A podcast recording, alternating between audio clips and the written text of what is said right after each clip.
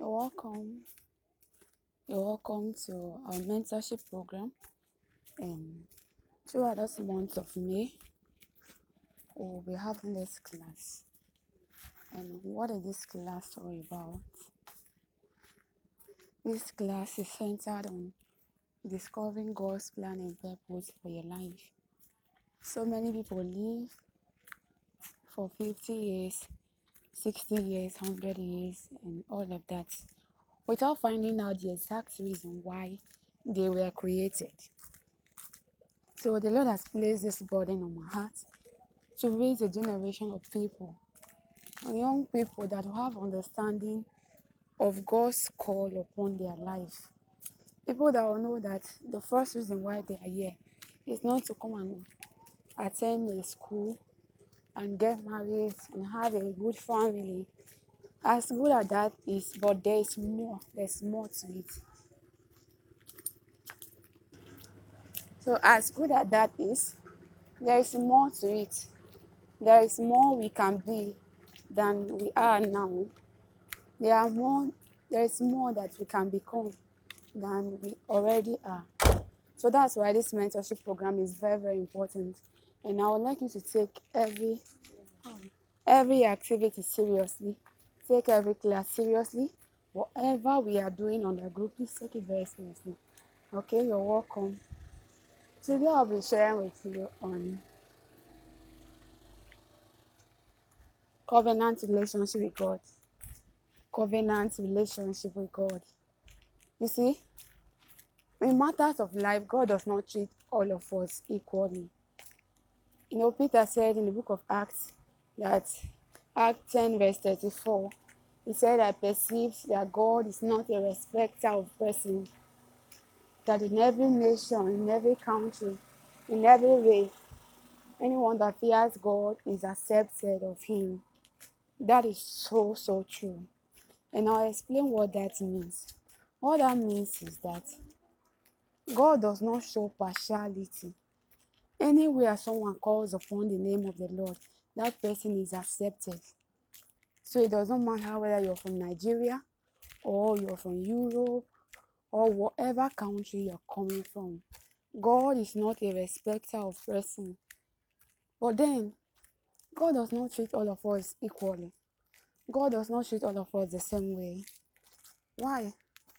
The reason why God does not treat us the same way is because all of us we are paying different prices.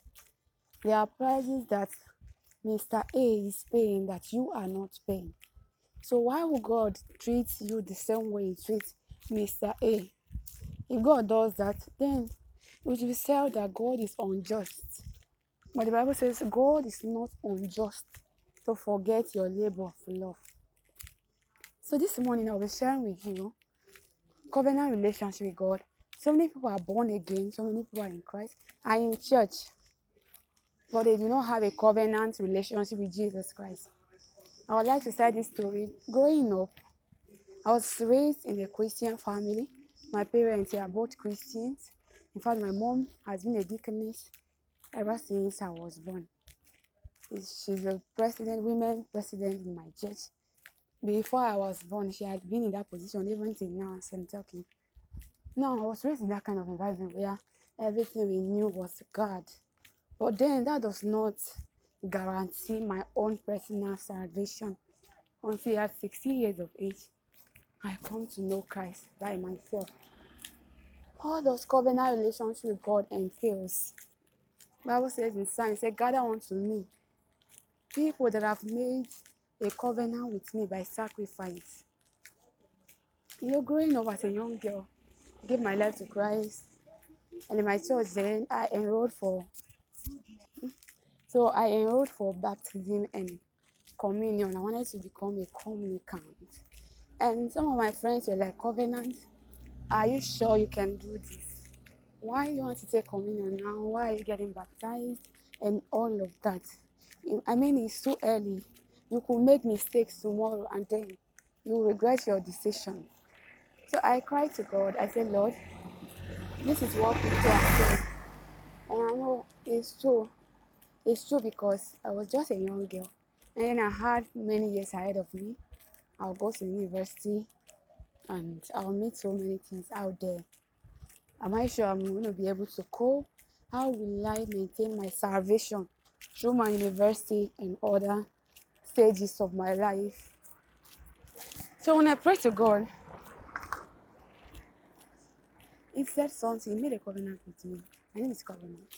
And the Lord said to me, He said, Covenant, I will uphold you by the right hand of my salvation. That was the word that made a whole lot of difference in my life. It's a covenant. I will uphold you by my right hand of salvation. I will uphold you by my right hand of salvation. That was the word that made a great change and impact in my life. As I journey through life and on this path of purpose, I have made a lot of mistakes. But then I had never let go of the path. I've never left the path. I've made a lot of mistakes. That's true. But then God keeps sustaining me. I will fall and He will raise me up again. And I'll keep running as if nothing happened. I'll fall to the ground, He will pick me up. And He will wipe the dust and it will look as though I never fell. I'm saying all that to say a covenant relationship with God it's very, very important. The Bible says in Isaiah, it said, even the youth shall faint. Youth are known for their strength. And the Bible says that even the youth, they shall faint. The young men, they shall utterly fall, but they that wait upon the Lord, they shall renew their strength. Covenant relationship with God, what does it entail? It means that God and you, you're in a partnership. Like you're in a partnership, apart from just giving your life to Jesus or receiving Christ into your life, you are God. You are in a partnership. He knows you personally. He knows everything about you, and you are you have a you have this level of commitment with God. I don't know whether you understand. There's a special level of commitment that you have made with God. That Lord, I am going to do this. I am going to do that for you.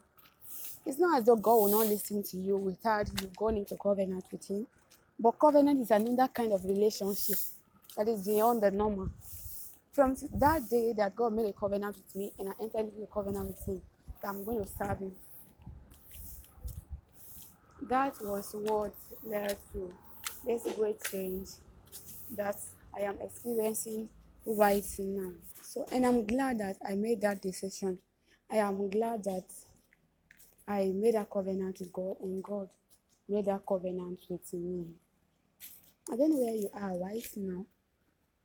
then you have made a lot of mistakes in life, and you're like, God, is it how my life is going to end? I want to assure you that Jesus loves you so much, and that there's more for you. But today I will lead you to making a covenant with Jesus Christ. You must have failed many times, and it's as though all that's about your life is failure, failure, failure. You have tried to live a Christian life, it's not working. You try to live a holy life, and you see it's not, you see it's not working.